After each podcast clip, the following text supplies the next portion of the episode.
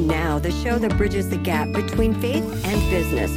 Welcome to Bottom Line Faith. On today's show, Henry Kaestner, co founder and partner of Sovereign's Capital. The more and more I came to understand how God loved me so much and that He didn't need me to earn my salvation, it freed me up to worship Him more and to know Him more. He made me a business guy. It's my meaningful form of worship. And when I can tap into that as my motive, working out of a sense of being grateful, and it's freed me up to do much better work. I get so much more joy from work. Well, hello, everyone. This is Ray Hilbert. I am your host here at Bottom Line Faith, and we would like to welcome you to today's program. And if this is your first time joining us here at Bottom Line Faith, welcome. And if you're a regular subscriber and listener to the program, welcome back. Well, folks, I am excited about our guest for today's program. We are joined through the wonderful technology of digital online uh, media interview here, Henry Kaestner. Henry is the co founder and partner at Sovereign's Capital. We're going to learn all about Sovereign's Capital in just a moment, but he comes to us from Los Gatos, California. And I believe that means the cats. Is that correct, Henry? It does indeed. I'm not really up to date on my Spanish, but I, I do recall that. But folks, let's welcome Henry Kaestner to the show. Henry, welcome to Bottom Line Faith. Ray, thank you very much. It's great to be with you. Well, Henry, I have really, really been looking forward to this conversation. Uh, we're going to also talk about your podcast and the things that the Lord's got you doing to also encourage uh, entrepreneurs who are Christ followers in the marketplace. But let's just take a couple of moments and help our audience tell us a little bit about your background. Uh, prior, you moved to California recently from North Carolina and so forth, but help our audience just get to know a little bit about Henry.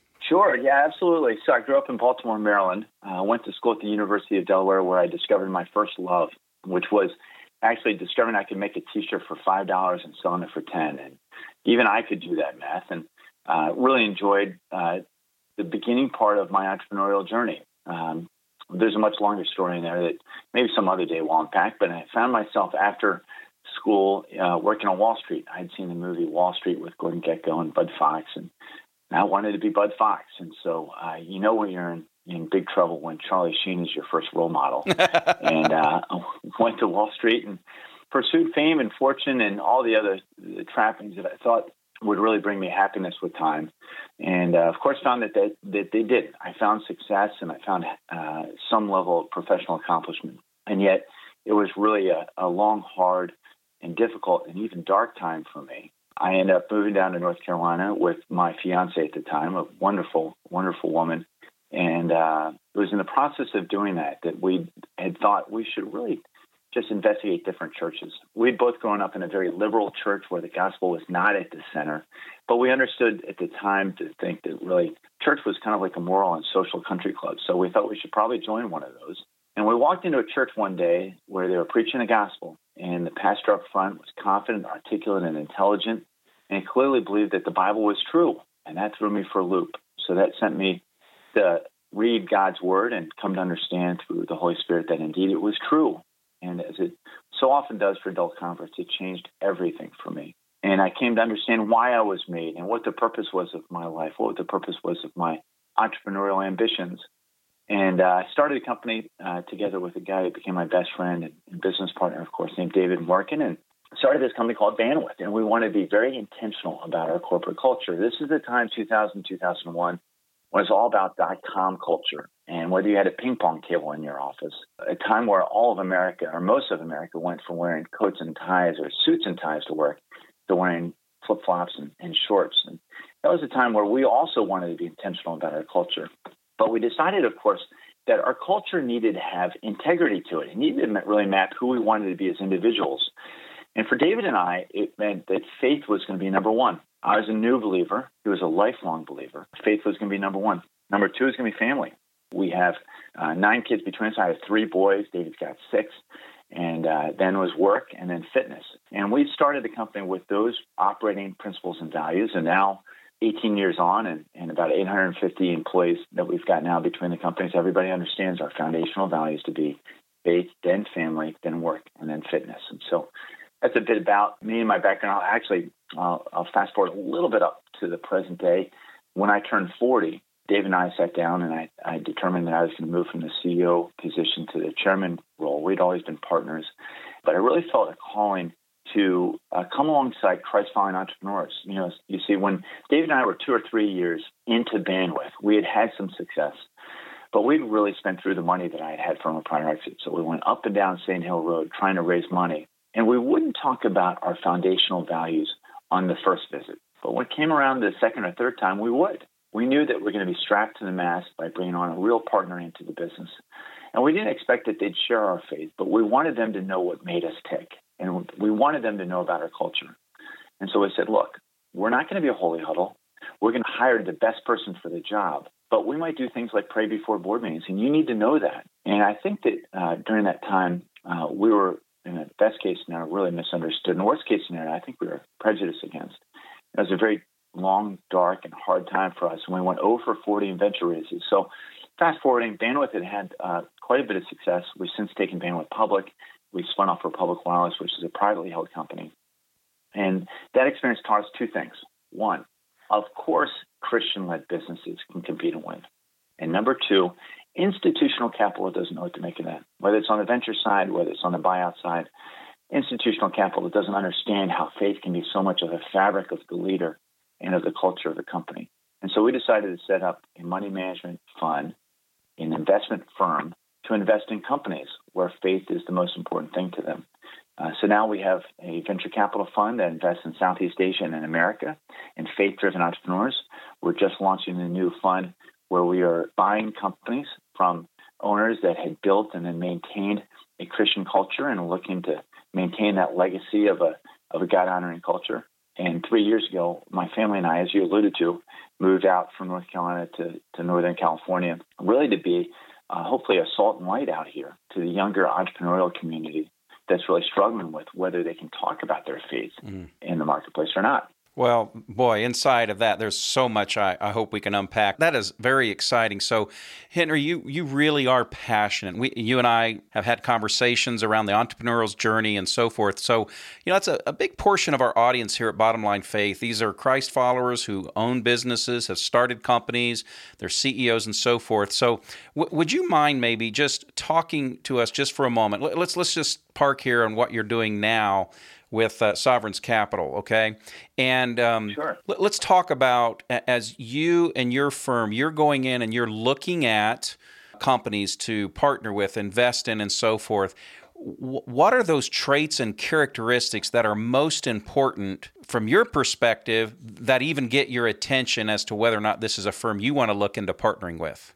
Well, great question. The first thing we look at is we look at excellence we actually look through things. God has given us uh, gifting in, in operations and, and, in business, and we want to use all those gifts for His glory. And so the first thing we look at is is this a business that is excellent?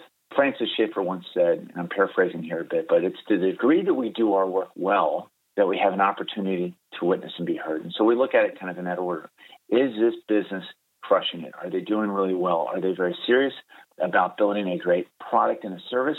Are they very intentional about delighting their customers? And do they have a track record of doing that and doing that in such a way that they're able to, to stand out amongst their secular competitors in the marketplace? The second thing we look at, uh, which doesn't mean that this is less important, of course, but is the faith. That's very, very, very important for us, particularly when we're investing in a venture company. That's a company where we'll be a minority investor. We'll come alongside the founder and to encourage them as they look to love on their partners, vendors, customers, and employees in a way that points to God.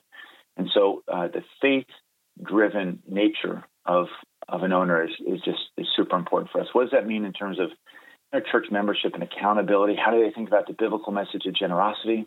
Where's their identity? And then we also, of course, look at that on the buyout side too. When we invest in intergenerational transfer from more established businesses, there candidly, it's not as important because we'll be going ahead and we'll be running the business with one of our entrepreneurs and residents going forward. But it's still important. Uh, we want to understand the culture that we're stepping into. Is there chaplaincy? Is there a culture of praying with non believing employees as we go ahead and, and, and look to operate a company along those principles? Has uh, the road already been paved there or not? But I think, and I just want to revisit to the first order, it's just really important that we look at and try our best to be excellent in our work as mm-hmm. we help these excellent companies thrive.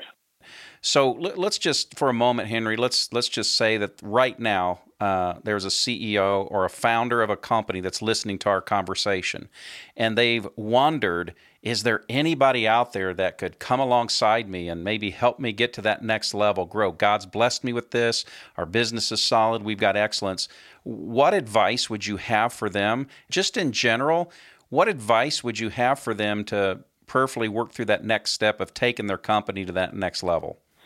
So that's that's a great question, and I'll try to answer it within the auspices of both a minority investment and then a majority investment. And one thing I want to make sure that that listeners hear from me is that I wouldn't suggest for a second that in order to grow your business with an investing partner, that you have to bring on board an investing partner that shares your faith. It doesn't need to happen at all. It just needs to you just need to be in a spot where you're able to be intentional about reflecting on the values you have and being able to be articulate with why you do what you do.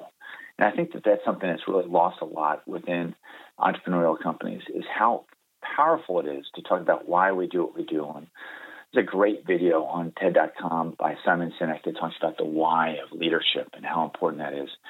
So when we as Christ followers can be articulate about why we do what we do, presumably for the glory of God, that's the first and most important thing. If you've got that in place and you feel confident in your ability to execute on that, and that your investing partner will respect that, even if they don't share their faith, your faith rather, then uh, I want everybody to know that that you can bring on board anybody. I'd love for somebody to go ahead and say, well, we've uh, we've got down to two finalists. There's Sovereign's Capital on one hand, and then there's say Battery Sequoia U.S. Venture Partners on the other. And we know that we can be about maintaining our Christian faith with, with sovereigns. Can we do the same with Battery or Sequoia U.S. Venture Partners? The answer, of course, is yes, absolutely, all day. So the first step to answer your question is the first step is to really understand what's important to you as a leader, and are you talking about it? Mm-hmm. Are you able to talk about the reason for the hope you have with gentleness and respect? Is it baked into your values? Is it what you are known for? The way that you love people? Have you thought about not only being able to love people with action, but also with word? One of the big mistakes we made at Bandwidth for a long time is we didn't pray with our non-believing employees. We thought it was too over the top. Well, we, we missed the target on that. We missed an opportunity to love on people. So trying to understand what that looks like. Also, we're a huge fan of chaplaincy. Does it make sense for us to have a chaplain? So go through those things first. Then, of course, as it comes to financing, endeavor to understand whether you should be financing at all when you bring somebody else on board, you bring on board a relationship where there are expectations they'll have. They'll have expectations on whether that's with sovereigns or somebody else. They'll have expectations on a return. They'll have expectations with regards to an exit. So really understanding whether indeed you need to be financing, need to be raising funds, and what their expectations are is just super important. Making sure that you're not willful through that process also very important. Candidly, back when David and I went over 40 venture raises, we were being willful about a fundraise. Hmm. And God saved us from our willfulness and that He uh, allowed us to go over for 40 venture raises. I'm so happy we didn't raise a dollar of venture funding back then. And I know how ironic that sounds now as we have a venture fund. And yet that's very much the truth. truth. We were being willful, believing that that's what the next thing uh, that we needed to do instead of being faithful. There's so many examples, of course, in, in Scripture about the difference between being willful and faithful. And you know, Saul didn't wait on Samuel before he went off, and, but Gideon did. And you can be willful in your activity like that, or faithful in your activity, or you can be willful in your passivity. Like when when kings go off to war, David stayed behind, and was willful in his passivity. So, um, marking yourself on that. Do you need to be raising money at all? What are the expectations? And then making sure that your culture can survive, uh, that the values are consistent, and that you bring on board somebody uh, that respects that, even if they don't share that. And so, Henry, uh, uh, with this long and tremendously successful career in, in entrepreneurism and now investing and so forth, it sounds like one of the things you've taken away is uh, thank God for the unanswered prayers, right? Because you, you talked about the, that He wasn't answering those prayers, and there was reasons for that. But as you look back over the course of your career, if you wouldn't mind, maybe share with us an example of maybe one of the hardest decisions that you had in business and how did your faith help bring you through uh, one of those difficult seasons so the, uh, the fundraising process is one of those and just to, to give a little more detail there, uh, David and I would pray before the meetings, and I think that God answered our prayers. Uh, uh, we prayed though that that we'd walk out with a twenty million dollar term sheet. That was our prayer. What we didn't pray for, and there's great scripture on this, that the Holy Spirit understands the groanings of our heart. What our biggest prayer was, should have been, Lord, please just provide the resources for us to run a business for your glory and advancing it, growing it at the pace that you would have for us. Help us not to be willful. That was a prayer we should have been praying, and that's what God answered. And hallelujah that that's the way He answered it. So that's uh, that's super important. And then uh, you asked about what are some mistakes we made. Yeah. Is that right? Yeah, absolutely. Yeah. So the biggest mistake was not not being able to understand early on in our careers really the difference between being willful and faithful, and understanding patterns and attitudes of the heart that would indicate whether the actions we were taking were out of being willful or being faithful. That really stems from a challenge that really comes and really I think really plagues a lot of entrepreneurs and business owners, and it's really one of identity. You see, uh, all too often in our early days, we, our identity was being as this company that was growing at 20% month over month, or that had just done a big deal with Google, as we did a big deal with Google back in 2008, powering their network. And for other entrepreneurs, that can be, you know, just having closed a big funding round. And it's insidious because our parents will call us up and say, "Oh my goodness, I'm so proud of you." Even if we grew up in a Christian home, all the type of inputs we get are that uh, we're a successful entrepreneur, and it becomes our identity. And we see this in a lot of the companies we invest in now. They're successful. Other secular venture capital funds have invested in them too. And yet their lives are characterized with anxiety, as mine was all too often. And anxiety really betrays, of course, that we're afraid of something. And it also betrays that uh, we have a misplaced identity. And what I missed early on, which is the biggest mistake an entrepreneur can make, I think, is that my identity is as a beloved child of God. I've been adopted as a son, whether I succeed at Bandwidth or whether I succeed at Sovereign's Capital or not. Mm. I need to rejoice not that we have this in terms of an internal rate of return or Bandwidth did this or that, but that my name is written on the book of life. And that sounds so preachy and so like Bible study ish, but it's like the deepest truth that any entrepreneur can really tap into. And yet we might get it at some intellectual level, uh, but it's so hard to really have an entrepreneur have that seep in when we're so busy and there's always something to do and there's always a dragon to slay. I have a good friend of mine named Daryl, Daryl Heald. And Daryl, um, I met Daryl probably about a dozen years ago. And Daryl set me on this new uh, trajectory towards discipleship that really, really changed my life. And he started a, a ministry called Generous Giving. And he just asked me the simple question, kind of in the middle of the fast growth times at Bandwidth he came to understand we were starting to give a little bit more. And I don't know, at the time we were probably a 20% giver. And I felt like, you know, maybe there's a special place in heaven for the double tither. And, um, I mean, I get box seats to Angels games or something like that. and uh, he just, just, he just asked that simple question. And over the next six months, it felt that every time I open up God's Word, there's another passage in it about money. And the passage that really made the biggest impact wasn't the rich young ruler and his fortune or anything like that, or laying up treasure in heaven. But the biggest impact that really uh, was made in my life was uh, reading the passage where Jesus takes two fish and five loaves and feeds 5,000. And I'm like, oh my goodness, he doesn't need my money. He just wants my heart. And he has about 20% of my money right now, and he has about 20% of my heart. And it was just I'm internalizing that. That really set me free and set me free to worship Him better. Anxiety didn't completely erase from my life, but with this new teaching, I had the guardrails up, and I knew when I was starting to go down a road of being anxious that it betrayed that I was afraid of something, that my identity was tied up in something that it shouldn't be. And then actually, it really unleashed me in a much more powerful, much more productive season of work. Instead of really working out of fear, or working out of motives that may not have been as pure, and and, and I, maybe I wasn't even conscious of them. But the more and more I came to understand how God loved me so much, and that He didn't need me to earn my salvation, it freed me up to worship Him more and to know more. And and you know, another '80s music, movie residences is Chariots of Fire. When I work, I feel His pleasure. So I try to go to the altar, so to speak, with everything I have, and just He made me a business guy mm-hmm. but it's my meaningful form of worship. And when I can tap into that as my motive, working out of a sense of being grateful, then it's freed me up to do much better work. I get so much more joy from work. And it doesn't mean I've got it solved by any stretch. There are definitely yeah. there are definitely seasons I go through and, and they're they're fallow, but those are that's one those are some of the lessons that I've learned.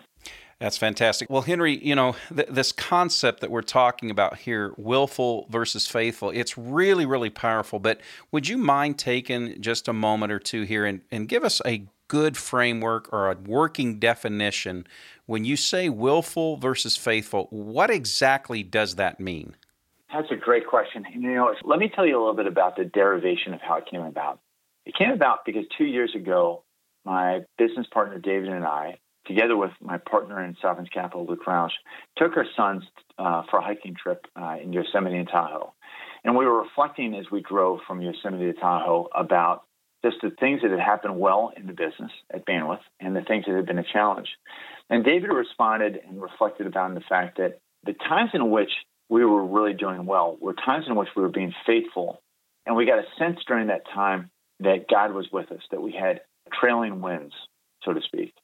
But at the times where we were not successful, like for instance during the fundraise or during several other times in the business, he reflected back on it, and we both did, and saw that we were being willful. And it's just being able to reflect back and remember how we felt, the action we took, and really the position and the posture of our heart. So before we had failure, we felt this kind of frenetic, just we're just going to do it. We're just going to soldier through it. We're going to persist. We're going to persevere. I know that 20 people have said no to us, but we're just going to continue. We remember what our heart felt like. During the times of sin in my life, I remember what my heart felt like before I did activities that I end up wishing that I hadn't. And also when things were going, when things went well in our life, when we were being faithful, during times of spiritual richness, when we felt close to God, when we saw things that were hard to do in the workplace, but we knew that they'd be pleasing to God, or at least that uh, from what we gathered from His promises to us, we needed to go ahead and, and do different things. We felt that our heart was, we want to do what's going to be good and honor God in this instance. And we always don't have a pious heart. But the times that we did, the times that we were closer, those were the times of really great flourishing, not just spiritually in our own lives, but in the business. So, how do you define willfulness versus faithfulness? I think it's just a reflection of the attitude of the heart. What is my motivation? Where is this action coming from? Is it coming out of a wellspring of faith and communion with God? Or is it that I'm soldiering toward a goal that I think the world wants me to get, that my own sinful nature and tendencies want me to get, whether it's the approval of, of others and, and my peers or financial gain or just, just winning for just winning's sake? Or is this action that I'm taking right now coming out of a time of spiritual flourishing? I'm about to make a major decision. Do I find right now that I have endeavored to invite God into this conversation? Have I sought the, the wisdom and the counsel of others? Have I prayed about it? Have I fasted That's fantastic. It? What's the attitude of my heart as I get ready to make this decision? As I embark on this season of life. I love it. Would you just drill down a little further on this concept of being willful versus being faithful because I think this is very powerful. It's very unique. And I'd like you to specifically address what are some of the symptoms or signs that, because you've warned and you said, hey, this is the biggest mistake you made uh, in your early entrepreneurial career. What are some of the signs, some of the symptoms? What should I be looking for to help me to discern whether I'm being willful or being faithful in my journey in my business career? Great question. Great question. Well, we mentioned one of them before, which is anxiety. So that's a blanket one, and yet there are other ones too. I think that um, when we find ourselves being in a season where we're not spending very much time in Scripture, or we're finding reasons to not to go to our small group study, or we're not seeking out the counsel from our accountability group and a group of five or six friends that can ask us real questions. Those are some symptoms, and that's uh, that's a, a sense that uh, we need to do this on our own and that we're out of balance. And and I think that those are important. I've seen myself be in those those seasons. There's a great quote from Martin Luther, or at least that is ascribed or attributed to Martin Luther, talking about the fact that generally he had so much to do that day, and he had no chance of being able to do it and do it well if he wasn't uh, in prayer for at least three hours that day. Mm-hmm. And that sets that sets a standard, of course, that I don't hit. and maybe I shouldn't say, of course. Well, I definitely don't hit it, but I think that it says so much about how I need to be in God's Word. Number one, uh, to understand how much He loves me. Scripture is God's love letter to me and to you. And I need to read it. I need to be in it all the time, lest the worries of the world and the deceitfulness of riches just completely just, just sink me. So that's number one. Number two, we're created in God's image, and I am not God, and my friends are not God. But collectively, us all as image bearers reflect God in a way that I cannot see on my own. I'm in this Bible study now with guys uh, uh, every day, and we do it by text all over the country. There are nine of us, and we take a chapter from the Bible uh, every day, and it is unbelievable how, when looking through God's Word, nine different guys will take a chapter. Like we're going through two, Second Samuel now. We went through the New Testament. We went through Psalms. Now we're going through the life of David. How you can take a chapter and a bunch of guys can find nine different takes on the same chapter. Unbelievable. And so uh, a sign is us not doing that, us not being in that type of community, not searching, searching it out.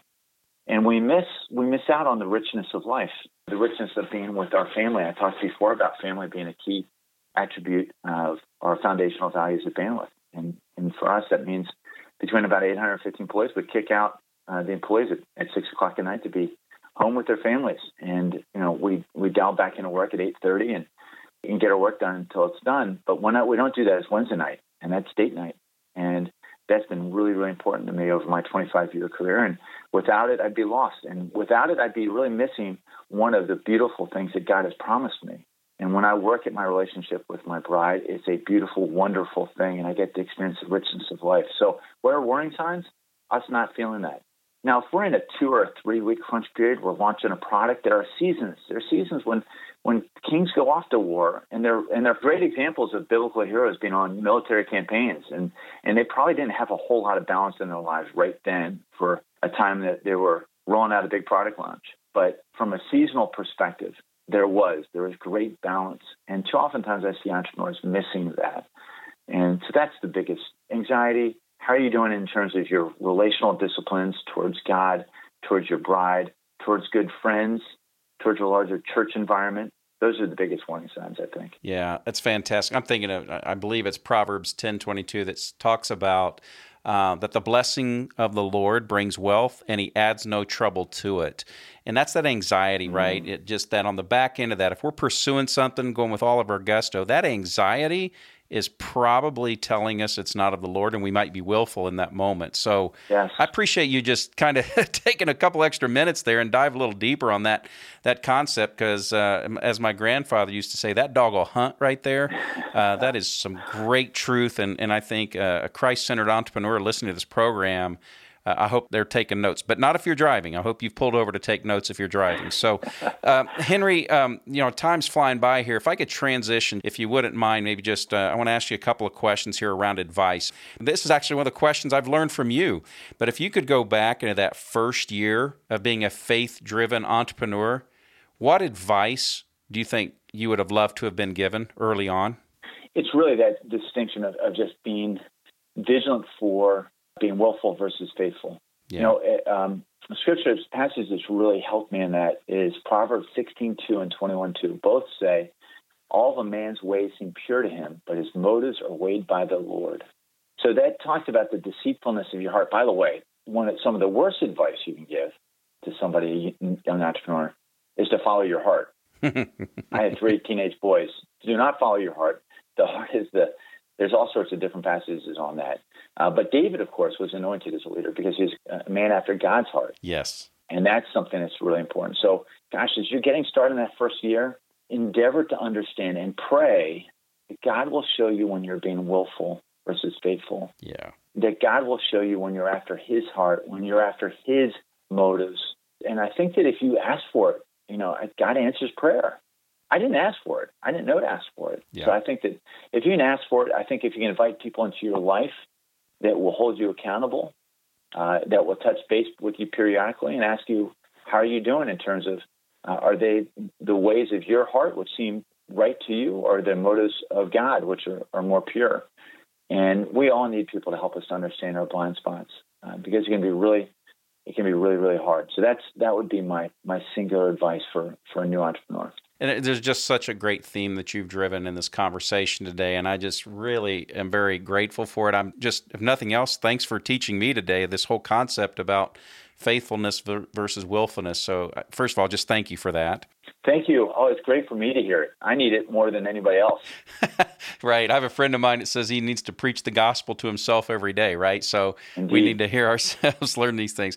So, Henry, um, before I kind of move on to my last question or two here, if someone's listening to the program, they want to learn more about uh, yourself, they want to learn more about Sovereign's Capital, what's the best way for uh, us to, to check it out? Oh, great question. Thanks for asking it. Um, well, Sovereign's Capital has a web address, sovereigncapital.com, as you might imagine.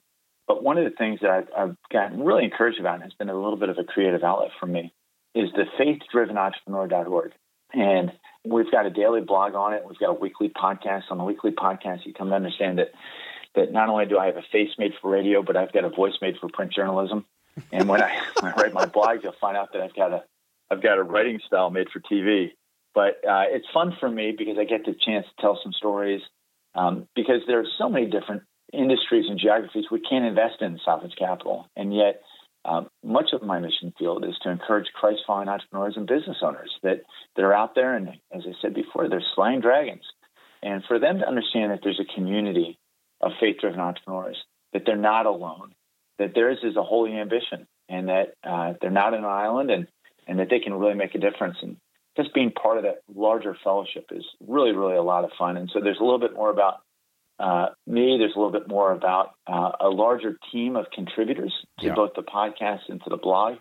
And my encouragement, my my request would be that that if somebody checked that out and saw ways in which we could make it better, that they'd let us know. And it just meant to be a small piece of an overall faith and work movement uh, to accompany great things like this podcast. I've listened to it, and it's been a, it's made a difference in my life truth at work, being able to be involved in a community, whether it's at the larger conference or whether it's in a small group in your own community, makes such a difference. Mm. You know, I alluded to before to, to being in community with five or six other guys and being in this Bible study on a on a daily basis with nine.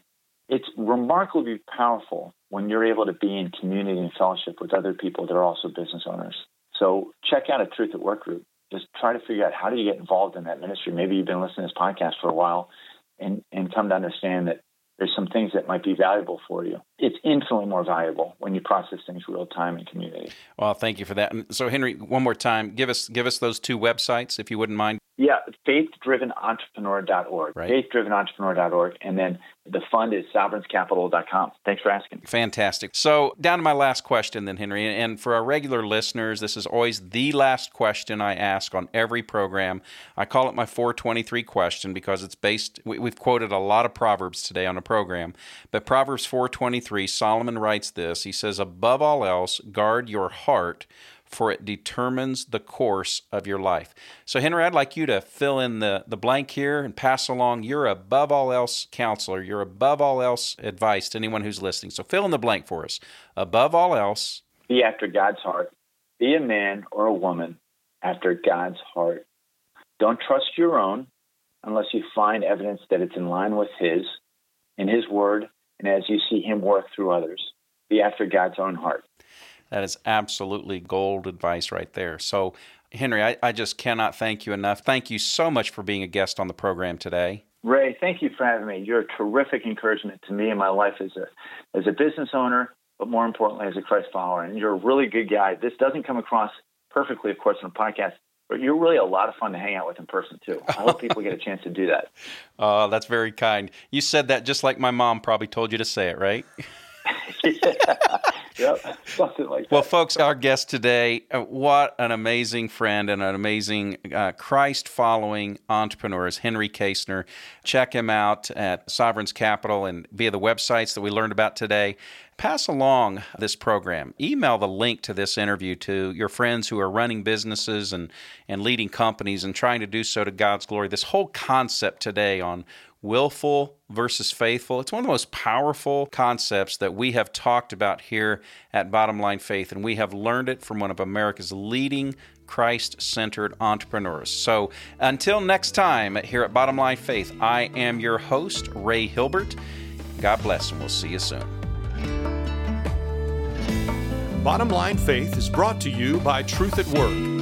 If you'd like to hear about new episodes or listen to past episodes, visit us online at bottomlinefaith.org. You can also subscribe to the show through Google Play and iTunes.